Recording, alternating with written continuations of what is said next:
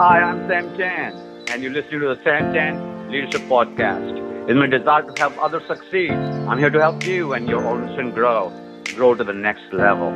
Thank you for joining me on this leadership journey. Let's get started. Enterprising is not creating a new product, is not creating a new service. It's how you rethink. Uber is nothing entrepreneurial about it. It is what? Enterprising. Airbnb, enterprising. Amazon, enterprising. Enterprising is you have a service, you have a product, but you start thinking about how do I deliver this in a better way. Think about this. Let me get my phone.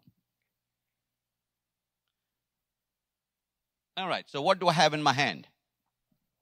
An iPhone. But you know, phone is the least I use it for.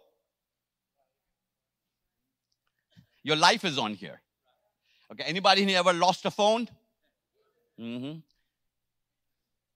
So this is all enterprised. The only time that this was entrepreneurial is when Mr. Graham Bell made his first phone call. After that, you know, on here are your contacts, on here is your Facebook, on here are your is your calendar, from here you text and tweet. Yeah, I mean everything is on here. Phone is one of the least things that you do. Enterprising. So how is it that we can serve not where the church is, but where the church is going, if we're still dealing with old tracks and narrower. So, j- just as a side item with implications to it, when you go through the canal, and an average ship pays $1 million as toll to go through. And they had the capacity to put 48 ships every day through the canal. I gotta tell you this, this side item just blew me away. So the Panamanian government read my book on Panama. I'm gonna try to sell it to you after this is over. Uh, you can buy it here, you can buy it at my 7 Eleven, you can buy it at my gas station, wherever you want to buy it, but I'm going to try to sell you a book. So they read the book. And so they invited me, uh, first part of May, to come and speak to uh, three groups the government officials, and the next group was their academia people from universities, and the third group was the most interesting, which was the people who actually run and manage the canal. They're known as the Panama Canal Authority. So when I was the Panama, at the, doing the Panama Canal Authority, uh, during question and answer, because they told me they are many books written on the Panama Canal, but nobody's done leadership out of that. So one of the ladies who's over their marketing department says, we are trying to market the canal. I said, stop, stop, stop. You are the Panama Canal. You have a marketing department? Yeah, we have a marketing department. Because she says right now the average ship, depending on the size, pays a million dollars to go through. But it's the size of the ship that generates more revenue.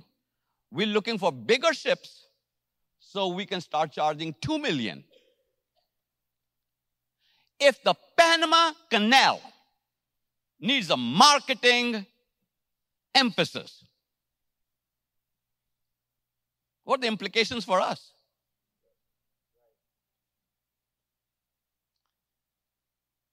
Nowhere in the scriptures I say that he's going to send them to you. it's always about going and getting them. However, if the same ship was to go around South America, it cost them $5 million. So most of us are trying to do church going around, and everything becomes heavier lifting. You got to keep more people happy. You, you, you gave somebody a class with 35 people. They've grown it down to three. Oh, okay, watch me, watch me, watch me. Let me break it down for you. Watch me, watch me. I'm on a horse. I'm on a horse. I'm on a horse. I'm on a horse. I'm on a horse. If the horse dies under me, what do you want me to do? Get off the horse. You know what we do in church? Horse is dead. In Jesus' name. Come on, come on. Jesus' name. Listen, Jesus left that a long time ago.